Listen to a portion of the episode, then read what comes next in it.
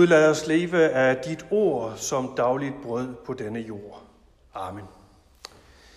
Dette hellige evangelium til første søndag efter Trinitatis skriver evangelisten Lukas.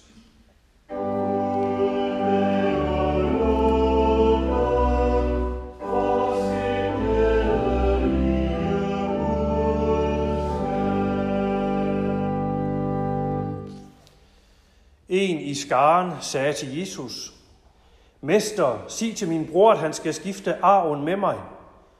Men han svarede, Menneske, hvem har sat mig til at dømme eller skifte mellem jer?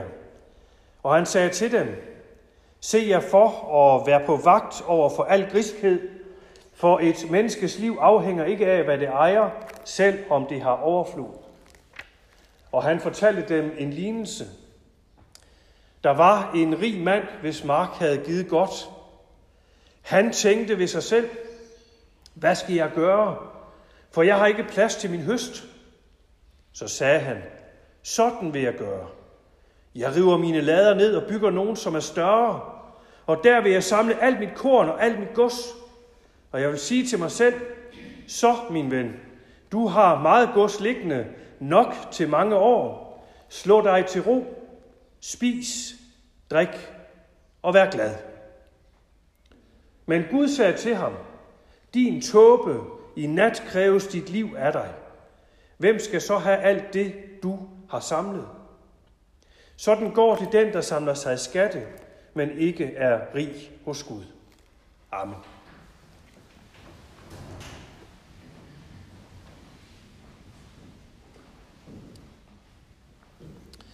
Der er ved første øjekast ikke så meget særligt i den historie, vi lige har hørt. Det Jesus siger her, det har mange religiøse ledere og forskellige kloge folk sagt, både før og efter ham. Alligevel er der noget i Jesu ord, der på den ene side er meget alment, men på den anden side også er noget helt særens for ham. Det almene kommer tydeligt frem i historien. En rig mand havde en mark, der havde givet et enormt stort afkast. Så nu kunne han udvide sine lader og samle det hele, og de sidste mange år af sit liv kunne han nu bare nyde de søde frugter af sit slid og sit held. Det er, tror jeg faktisk, ret let for os og sætte os ind i tankegangen her. Hvem vil ikke gerne de sidste år af ens liv leve højt på frugterne af det, der møjsommeligt er skrabet sammen gennem et langt arbejdsliv, så man af et ærligt hjerte kan sige til sig selv, så min ven, du har nok til mange år. Slå dig til ro, spis, drik og vær glad. Alligevel så ved vi jo godt, at det ikke er gjort med det. Det hører vi både i Jesu historie i dag, og fra en masse kloge mennesker, og fra en lang række selvhjælpsbøger i de her år. Livet handler ikke kun om økonomisk sikring, og om at kunne have et højt privatforbrug. Det siger i øvrigt også al erfaring. Der er nemlig talrige eksempler på folk, der på forskellige måder har oplevet et vendepunkt i deres liv, og som har fået vendt deres fokus fra indkomst, karriere og materielle værdier i kølvandet på det. Nogen har gennem rejser til andre kulturer fået øjnene op for nye perspektiver i tilværelsen.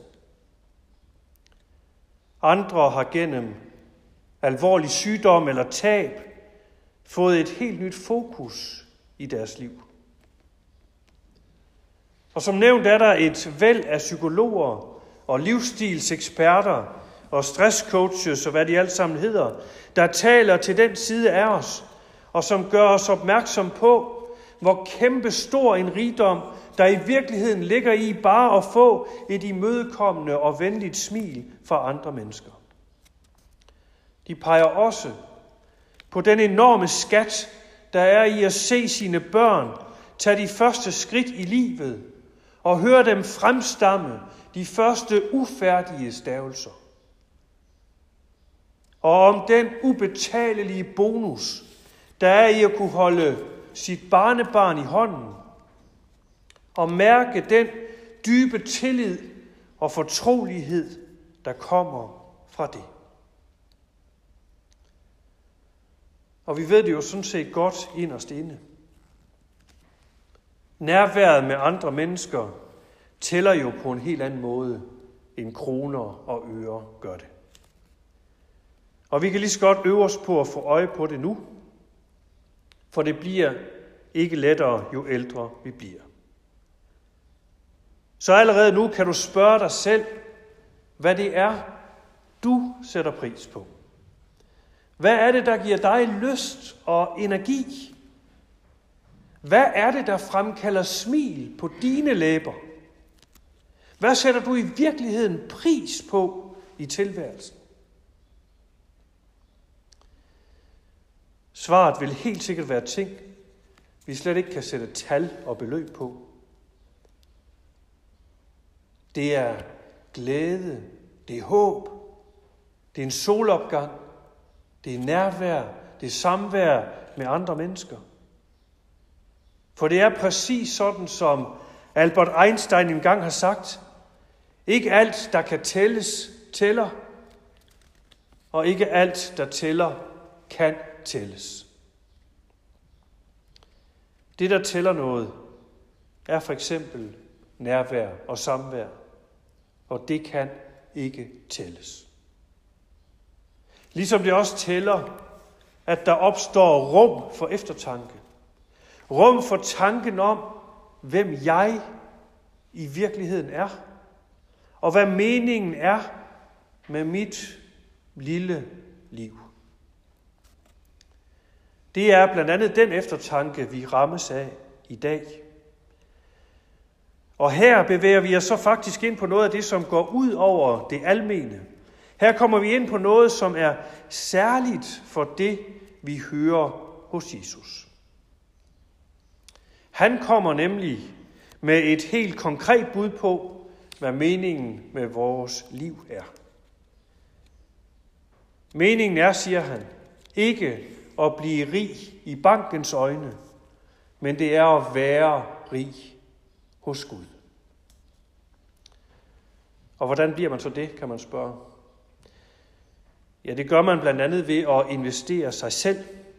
Ved at være lidt generøs med sig selv og dele ud af sit liv. Bringe det i spil, også og i særdeleshed over for Gud.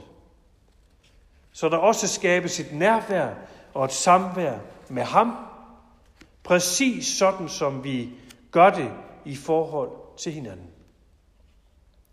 Så vi retter os mod ham, og så vi ærligt spørger ham, hvad tænker du om mit liv?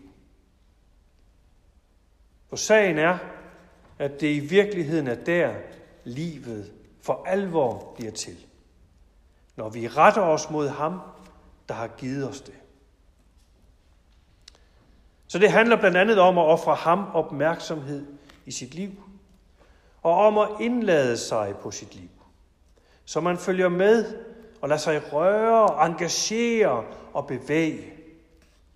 For eksempel også af det, der sker, når vi kommer til gudstjeneste søndag formiddag.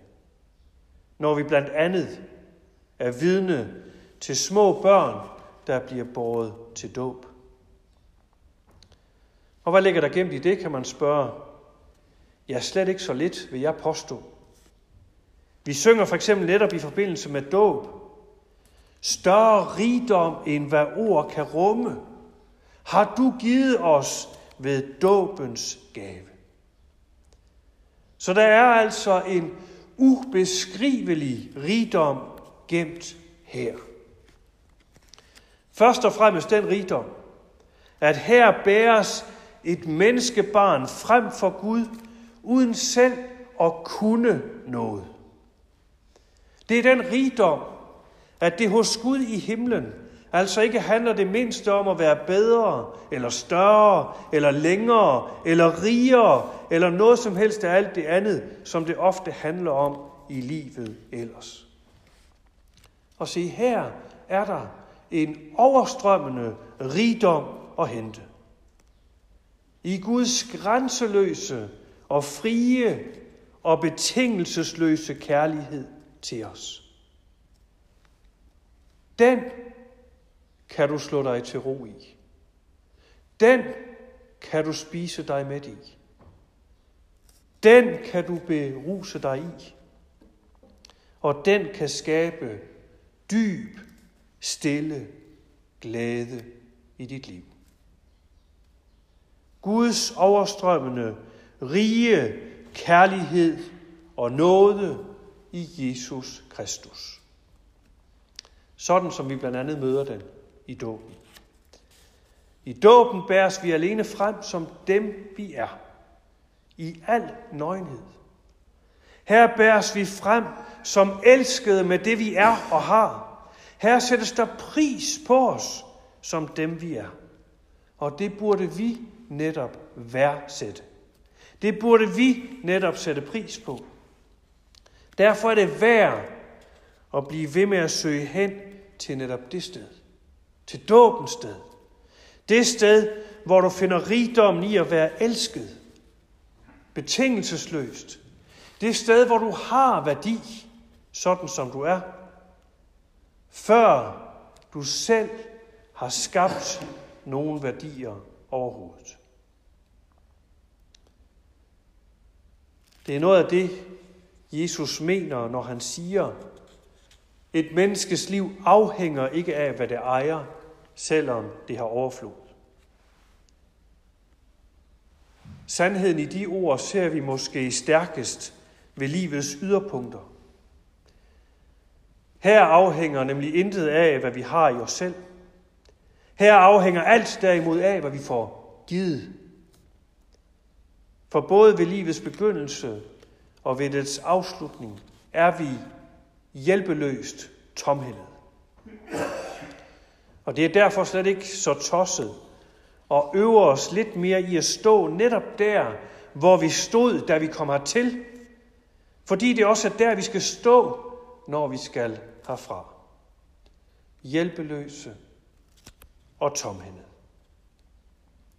Og livets største lykke finder man ikke ved at samle sig skatte og skrabe sig sammen, siger Jesus. Men det finder man i at være rig hos Gud. I den nåde og omsorg, som han giver. Sand og ægte rigdom er at være rig på de gaver, han rækker til os i al vores hjælpeløshed.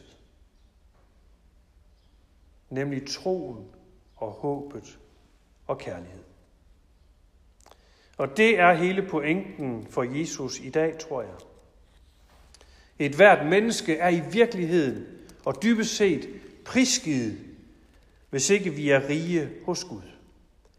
Og at være rig hos Gud er at være rig på den ubegribelige og betingelsesløse kærlighed, som han rækker frem imod os i sin søn Jesus Kristus. Og her er der en rigdom, som holder. Som holder hele vejen. Også når døden banker på hos os. Sådan som han selv siger det et sted. Den, der hører mit ord og tror ham, som har sendt mig, har evigt liv og kommer ikke for dommen, men er gået over fra døden til livet. Se, det er større rigdom, end hvad ord kan rumme. Og det er en rigdom, som vi får givet ved dåbens gave, og som pakkes ud for os, når vi tager Jesu ord og hans kærlighed til os i vores liv. Derfor gælder det om, som vi skal synge til sidst, det gælder om at bruge det pund og de evner, vi er blevet givet. Og det gælder om at elske, ti deri er livet. Og frem for alt gælder det om til sidst at have et navn, som er i Jesu livsbog indskrevet. For det er der rigdom i. Evig rigdom. Om så også alle andre investeringer i vores liv slår fejl.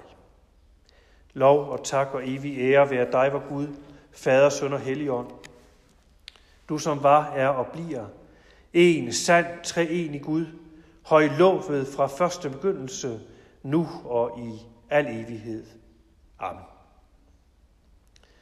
Herre, vor Gud, himmelske Far, vi takker dig for evangeliet om, at du rækker os din frie og rige kærlighed i din søn, Jesus Kristus.